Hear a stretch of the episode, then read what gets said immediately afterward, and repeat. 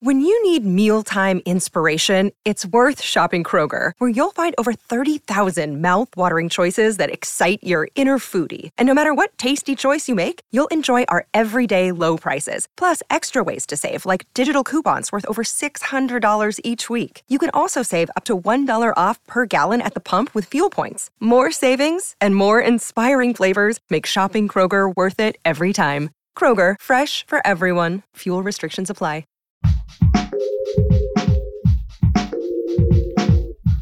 What if you could become a better person? Not by working harder, but by taking one doable step a day. And not because you're a bad person now, but because there's something inside you that's ready for more. How to Be a Better Person walks you through one year of those tiny steps. 365 small but mighty tools you can use in the next 24 hours to make a difference in yourself and the world. My mission? To help you live your best life. Hi, it's Kate Hanley, and this is How to Be a Better Person. This episode is releasing on a Saturday, and on Saturdays we cover one way to be a better person either at home or in the world. And today's tip is something you do at home and then send out into the world, so it covers both bases. Score! That tip is to write a thank you note.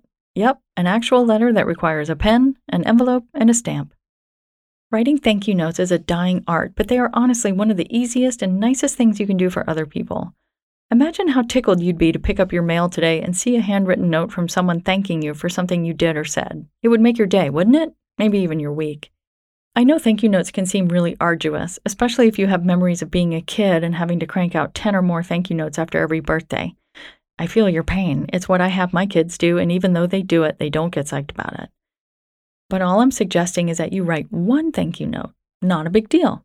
I'm hoping that it will be so easy and so fulfilling that you'll decide to write one thank you note a week. But for now, just focus on writing one. My friend Julie Brown, who is a networking coach and business development strategist in Boston, puts it this way If you can't think of one person per week that you're grateful for, you're doing something wrong. I can pretty much guarantee that there is something noteworthy in your recent past, something someone said or did that meant a lot to you. Well, a thank you note is a great way to let them know that you appreciate them. I mean, people talk from now until next Tuesday about keeping a gratitude journal, and while that's a lovely idea, writing just one thank you note a week would not only help you focus more on what you're grateful for, it would lift other people up too.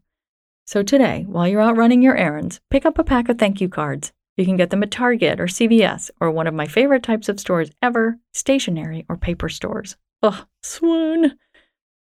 Pick up a sheet of stamps while you're out there, and then you'll have everything you need to write and send a thank you note today, and anytime someone does something that you want to give them some love for. I've timed it, and it only takes about three and a half minutes to write a thoughtful thank you card. And it's the kind of thing that can make someone else's whole week.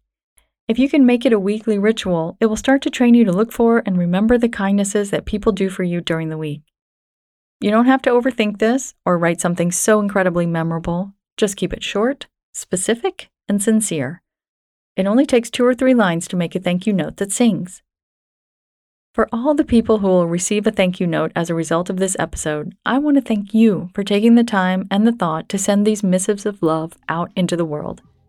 When you do, you'll be acting on your impulse to be a better person, and you'll reinforce the folks who are doing it too. Let me take this opportunity to say thank you for listening and come back tomorrow for a really great way to take care of your physical, mental, and emotional health. Thanks for listening to How to Be a Better Person. If you liked what you heard, share it with someone you think would like it too. Your voice matters. Come sign up for the weekly newsletter that includes a link to every episode from the previous week so you can catch up on anything you missed. You can do that at beabetterpersonpodcast.com. I also love to hear from listeners. Seriously, I love it. Send me an email by clicking on the Contact Kate button at beabetterpersonpodcast.com or you can tweet me at Kate Han, K A T E H A N, or find me on Instagram at Kate Hanley Author. I look forward to connecting with you.